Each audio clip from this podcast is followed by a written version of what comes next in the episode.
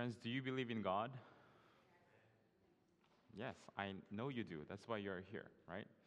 But I mean, do you really believe in God that the God of the Old Testament, God of the New Testament, is still the same today? We'll be studying from book of Daniel, chapter 3 today.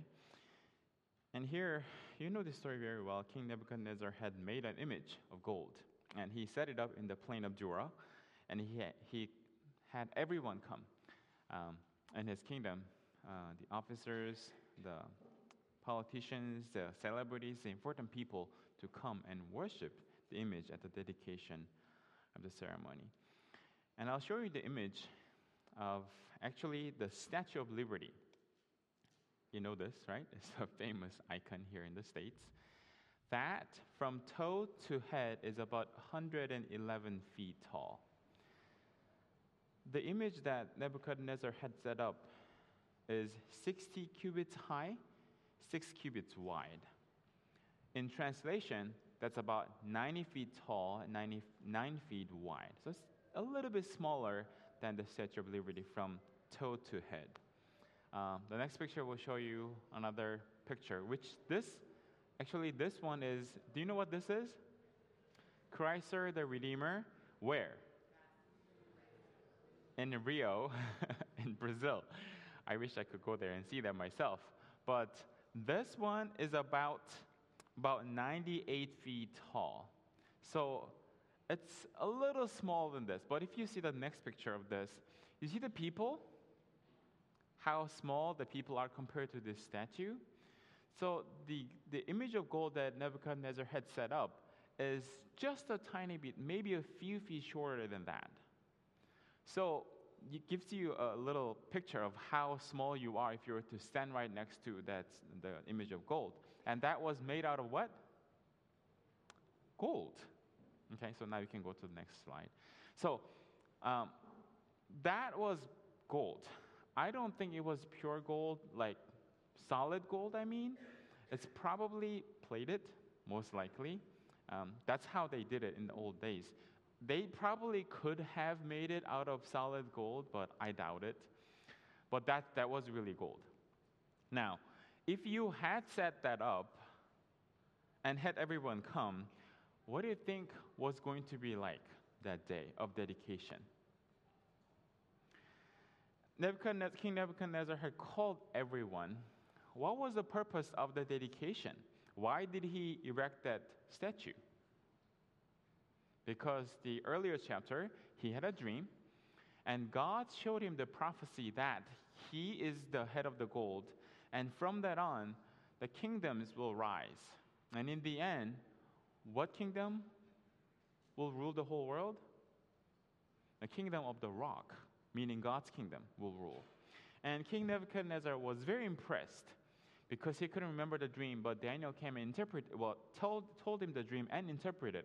So he was sure that it was the vision from God. But after that, he was thinking, you know what?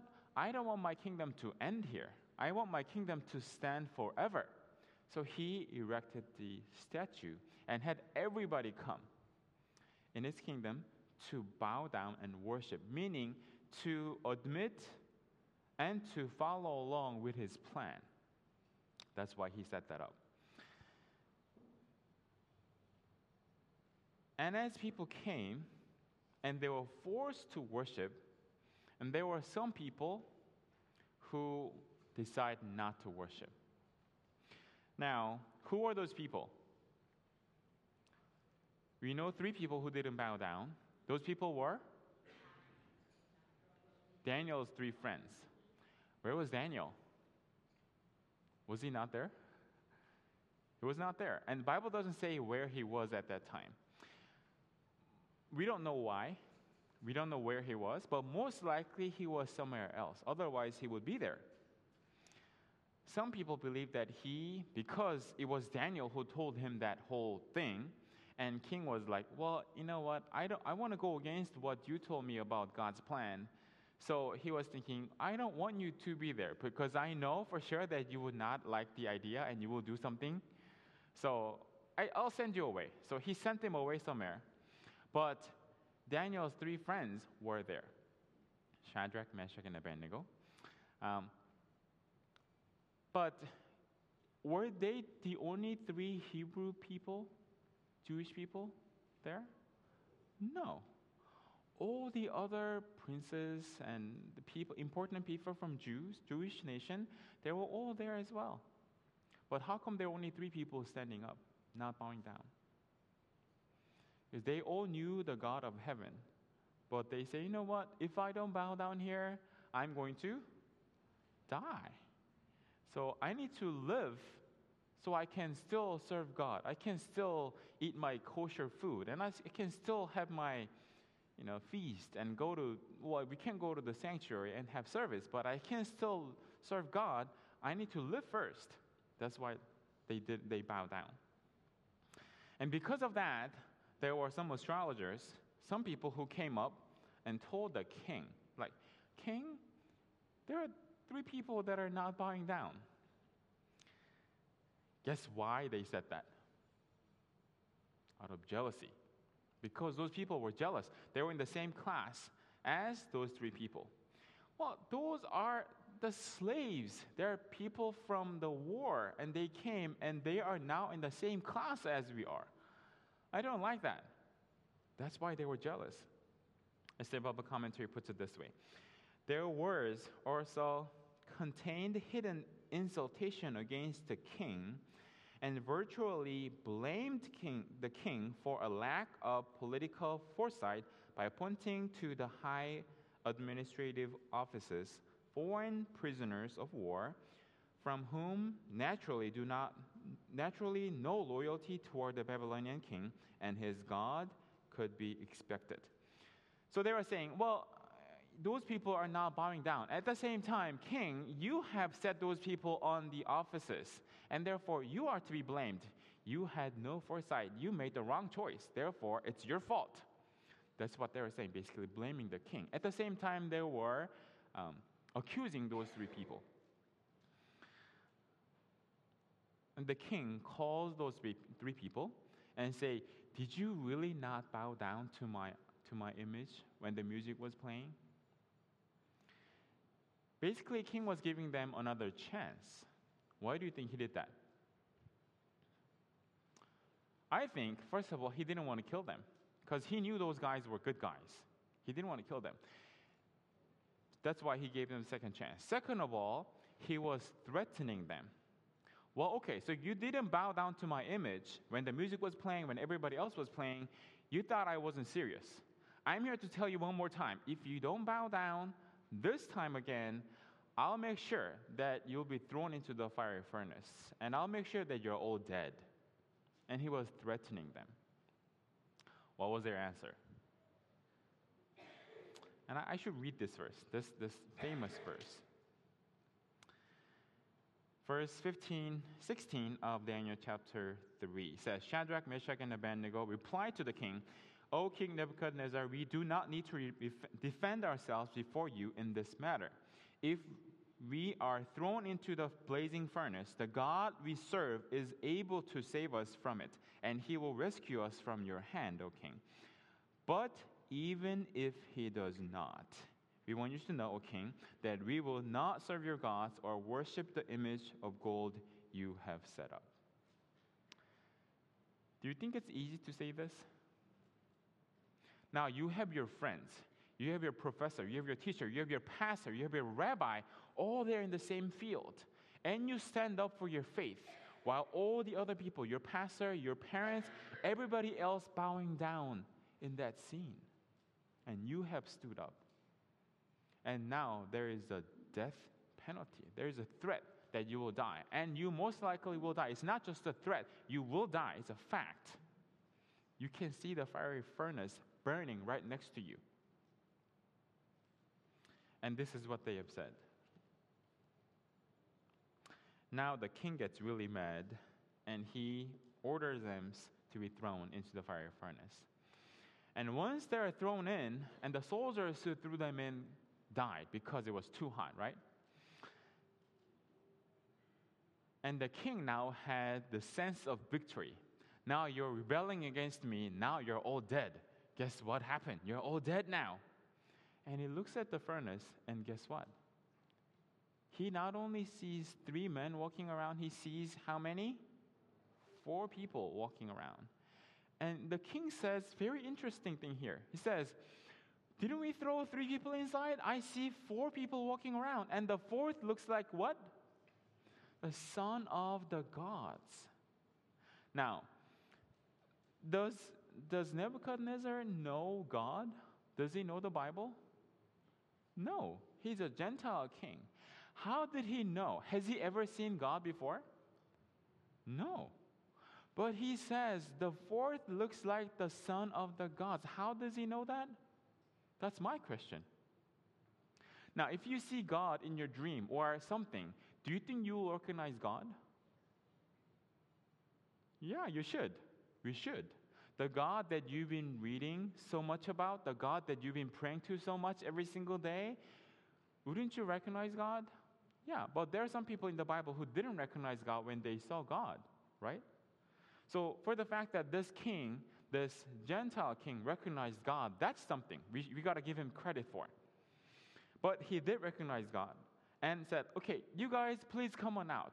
And when they, for the fact that they were walking around in the fire furnace, it's not just a pizza oven, it's, it's a big oven where you can walk around, right? But they were thrown in with their hands and legs bound with ropes, so they couldn't move around. But for the fact they could walk around, what happened to the rope that tied their hands and feet? The rope got burned. But their clothes, their hair, nothing got burned, nothing got touched at all. When they came out, there was not even a smell of burned smell. So they came out. Now, picture this in your head. Imagine with me that you are, I don't want you to be there in the field because that means you are bowing down to.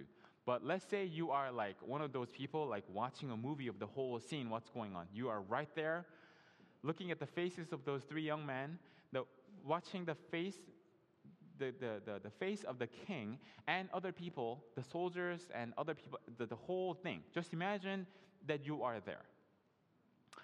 When King Nebuchadnezzar set up the whole event and he organized the whole event and he, he I don't know how long it took the, to build the image, but he built the, the statue of gold. It might have taken a year or two or more to set that up and set up the whole, whole plan. So people who, whom he called from his country, from, for example, like let's say we have the, the event here in San Diego. So people from Florida, people from Michigan, people from, from Montana, people from Alaska, people from Hawaii all flew in to attend this dedication ceremony, right? The, like talk about all the important people, the judges, the, the politicians, the, the you know, celebrities, all the important people, they're all there. So, does that mean king would pay for them? Probably. That's an important event like that.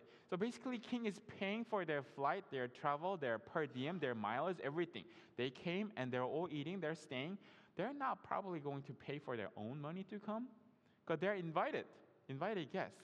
So the king plans everything. He sets up his orchestra, his best orchestra to play the music. And guess what? So six, 60 cubit tall, six feet wide, and six instruments. Why so many sixes? Because in Babylon, what system do they use? They use a sexagesimal system. We use decimal system, but they use sexagesimal system. And we still have that system in our, in our daily lives. What do we have? Time, 60 minutes. How about the angles? Well, the circle is not 100 degree angles, it's 360. That's all from the sexagesimal system. So that's why it's interesting how they have six instruments. Maybe you should study that. Um, interesting fact about that. But for the fact that they um, had that all set up, the whole plan about the whole focus of that day should be what? The image that he had set up and King Nebuchadnezzar and his glory and how his kingdom will stand forever. That should be, that must be, that was the plan and the focus of the whole day. when those three young men stood up, they didn't have to go into the fiery furnace and come out. For the fact that those three young men stood up, now the focus of the whole day is shifted from the golden image, the giant, the, the fascinating, the amazing image, to those three young men who bravely stood up to die. Now, those people, when they go back, all the people from all the country, when they go back, guess what they're going to talk about? Yeah, the statue was great. The music was fantastic. The food was good. I've never seen that many people. It was just amazing. But now, those three young men, did you see them? They were so brave. They were not even scared. They stood up and they challenged the king. I don't think I could do that, but those three young men, they did that. But now they were thrown into the fire, and like, oh man, poor those guys. They're, they're dead. Oh man. But guess what? They came out alive. Guess what they're going to talk about now? Do you think they're going to talk about the statue? They're going to talk about the fantastic music they heard? No. They'll be talking about three young men who stood up and they were thrown into the fire, and the soldiers who died, throwing them into the fire, and the ones that came out alive. They'll be talking about those. Every hotel that they stay, they'll be talking about that. When they go back home in their hometown, they'll be talking about those three young men, not about the golden image. The reason why I said this is because I heard a story recently and I was reminded of this story. I have about 10 minutes to tell the story, and I don't know how I'm going to do it, but here we go. I have a friend up in Paradise area. She comes from a Korean American family whose parents, her dad, used to be a pastor of Riverside Korean Church, where I used to pastor at. Now he doesn't pastor anymore. He is a teacher at Paradise Adventist Academy, teaching computer and religion. She lives with her parents there and a baby sister. Her older brother got married and lives now in out of uh, another state. She's a nurse, and her younger baby sister is a student uh, going to school there. On November 8th, Camp Fire broke out. She went to work that day. She was at the hospital, she's a nurse. The hospital, and she went in, heard a report that there is a fire, but there's nothing to worry about. Some time passes by, she goes around, she does her routine checkup and checking on the patients and whatnot. But then she hears a report that they need to evacuate the whole hospital, the whole, all the patients. So they're all rushing, all the coworkers and everyone's all rushing to get everyone out of the wheelchair and to wheel everyone out, everyone in the emergency room, everyone in the intensive care unit, everybody out of the hospital. They were all pushing everyone out, and then she's just busy, like, what's going on? Just making sure, running through the whole hospital to make sure everyone is out. And she drives to home to get her family out.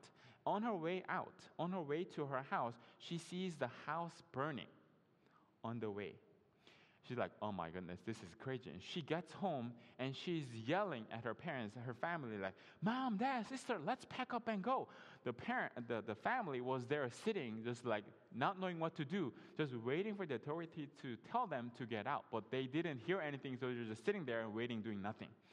Like, we gotta pack up now and we gotta go. I saw I saw houses burning on fire. We, we have no time to wait. They had about five, ten minutes to pack everything, what they had, and they packed into their cars and they were driving out of Paradise area. As they were leaving, and they see like houses burning, and they see the whole town burnt, turning into ashes. Not their house, but the whole neighborhood is like basically burning. As they were driving, there's traffic like crazy, and it's like just. Have you seen the videos of what had happened? Cars driving and there is fire everywhere fire on the road fire on the mountains fire on the sides and she's like praying and yelling like oh my god oh my god please let me through this. And there are videos like that on YouTube and on Facebook everywhere. She went through that. And as they were driving three separate cars mom dad her and her baby sister they were trying to get out of that out of safety they're driving. And finally they got out of there and they, they got to a safe place and she realized that her father's not there. Like, Mom, where's dad? Well, because they were driving three separate cars. Like, he had to go back to school to save the computer server that he recently had built. And she's like, Oh my goodness, why would you go back? But he went back. So my friend's dad went back and she was crying like i don't think she will get i don't think he will get out and so on. And it's just all chaotic. But then they realized that they forgot to bring some pets out of the house. They got the dog out but they had two birds in the garage and one bearded dragon that they just forgot to bring out. And she was just crying the whole time like oh what are we going to do with the pets? But then they were calling their dad. She was calling her dad, Dad, where are you? Can you get out? As soon as he turned around to go into the town to save the computer service, because he's a computer teacher there, just he just couldn't get out. It's just so much traffic and a lot of people, they just couldn't get out. And he said, You know what? My, the house on my left, house on my right, they're all burning. There is fire on the road, and there are people abandoning the car. They're just trying to get somewhere. I don't know if I can get out. And, and he said, quote, if I don't see you again, I love you so much. I love you all. At that time, like they were all crying. Well, November 8th passed. Many, many hours later, he eventually got out. So he barely got out and he, he all get, got together with the family. The next day, they're trying to call different people, trying to see what's going on. And she saw my friend saw some posts of her friends saying that my house burned down, everything is gone, and blah blah blah. And she said, "How did you check your house got burned down? How did you check?" Like, well, there are some firefighters and so on and so forth. And she was giving out her address to all her friends, saying that, "Can you please check my house to see if my house is okay?" Knowing that there is less than one chance that the house will be okay, but she wanted to check. Maybe the next day or so, one of the friends responded back, who is her coworker and also an atheist, called back, responded back, saying that my husband is a firefighter. Let me see if my husband can go and swing by to see, check your house. Anxiously waiting to hear anything, whether the house is still standing or the burned down, anxiously waiting to see what had happened. That evening, they were waiting. The atheist coworker calls back my friend and says, Guess what? My husband got another fire engine and went to your house. And your house is the only house in the neighborhood standing. Everything else burned down, but your house is standing. And my, my friend was like, Are you sure that's the right house? Because that doesn't sound like, I can't believe what you're saying. Well, can you tell your husband? You, well, they, they told him about the pets that she had left in the garage. And if that is the right house, can you please go inside the garage, check to see if there are two birds in the garage? And she said, My husband went inside the garage, found two, bird, two birds, they're completely fine. So he gave them some food and water. When those words registered into my friend's head, she just collapsed she started crying. She went into her, her, her, she went into whatever the hotel room she was staying. She knelt down and she prayed to God, God, I don't deserve this. You are so good to me. Why did you save my house? Why did you save my pets? I just can't believe you. I choose to serve you fully from now on. I just love you. And the whole family just prayed. Now, the next day, they wanted to go back into the Paradise area because a lot of the fire now has been contained and they wanted to go back. And the police officer said, You can't go back in. I can't let you in. They were frustrated. I have pets there and my house is still standing. I want to go in and, and feed the pets and, and save them. They said, Look, well, you have to call the firefighter again to go in. I can't let the civilians to go in. Frustrated, they turn around and they had to go back. The next day, another friend calls and says, Give me your address. Let me see if my connection, now the police officer, can go back in and save the pets, bring the pets out. And she gave them the number, I gave them the address, gave the police officer the uh, uh, address, and the police officer goes and saves the birds out. And the dad, my friend's dad, goes, drives two hours to meet with the officer.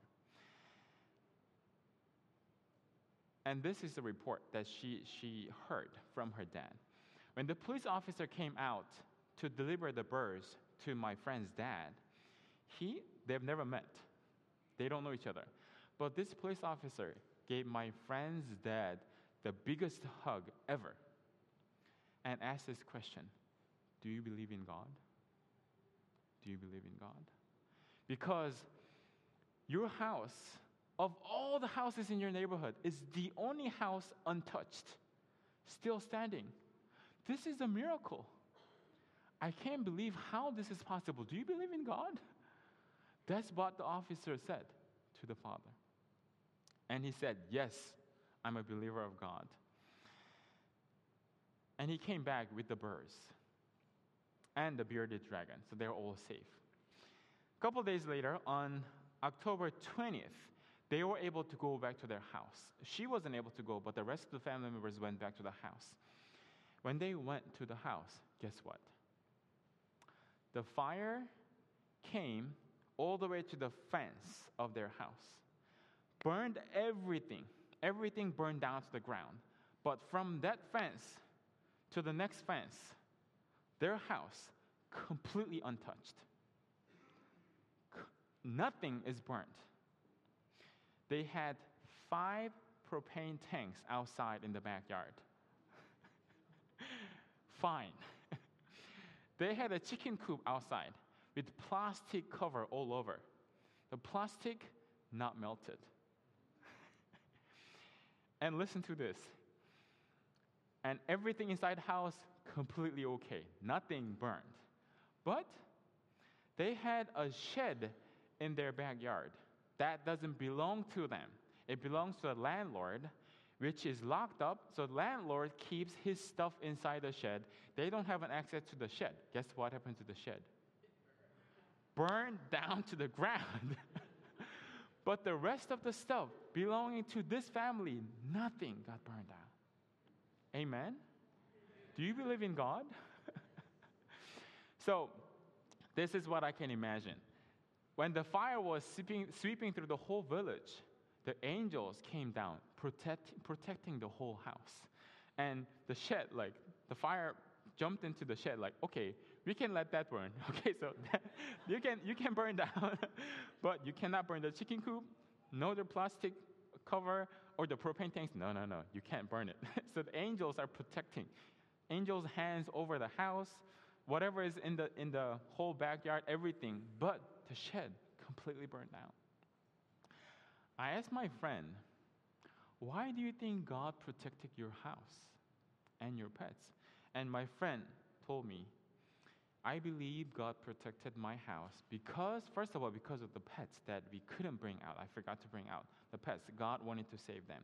But second of all, my friend's dad, um, he was a pastor, former pastor of Adventist Church, Riverside Church.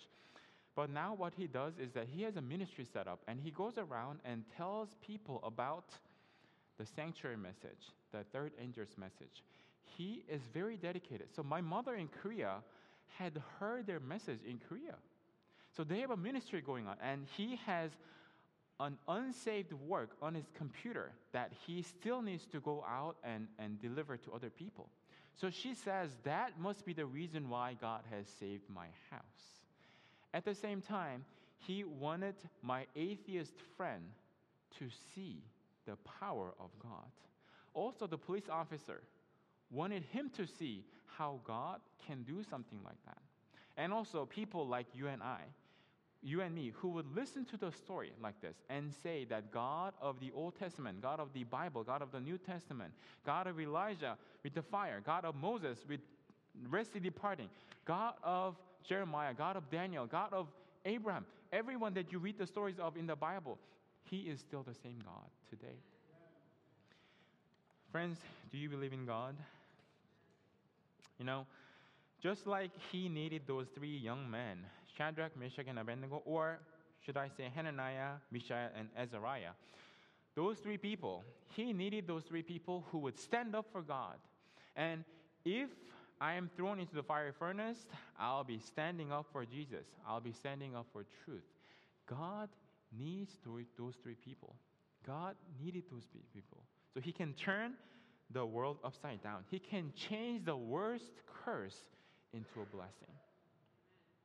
You know, some people may ask, well, lucky you that your house is saved and spared. But what about those people? I heard Paradise has a lot of Adventist people who are living in there.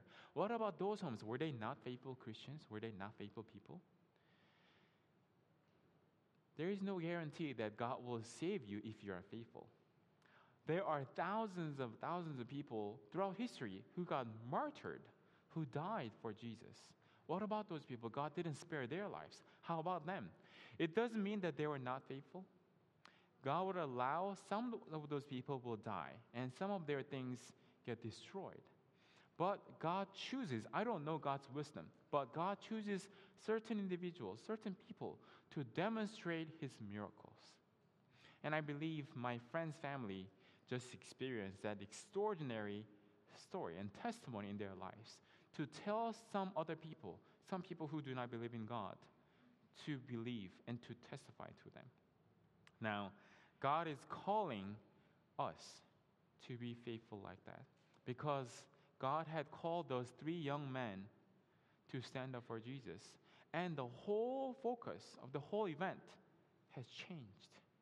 God doesn't need the whole world to do that. God needs just few faithful people to do that. Do you want to be that individual? I pray that you would choose to stand up for Jesus just like my friend's family stood up for God, and God had shown their miracle, his miracle to them. And I pray that God will show us a miracle. If not, just like the Bible says, even if he does not save us, we will not bow down to your image, we will not worship the God of God of the image that you have set up. Let us have that faith. Even if God does not save us, we will still be faithful. But if he does save us, then we will be his powerful witness, powerful witness for Jesus. Let us have that faith so that we could be God's servant. Let us pray. Father in heaven, we've heard the stories of Daniel's friends. And we also have heard the story of uh, my friend, uh, in Paradise.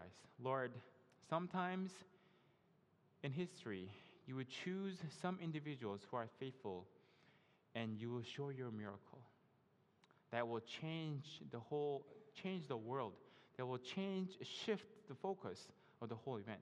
Satan has planned in, in, in a way that the whole focus will be on the statue of someone who is going against god's will. But lord you have set up those three young men just three young men to change the whole focus the whole thing around. Lord we want to be like that so, Lord, we pray that you would use us to be like those three young men to stand up for Jesus. Though the world, the heavens fall, we will stand up for you. Though the whole world goes against you, we will stand up for Jesus. So, Lord, we pray that you would make us to be like those three young men in the book of Daniel. Help us, Lord, to be faithful and to stand up for Jesus. Thank you, Lord. We pray this in Jesus' name.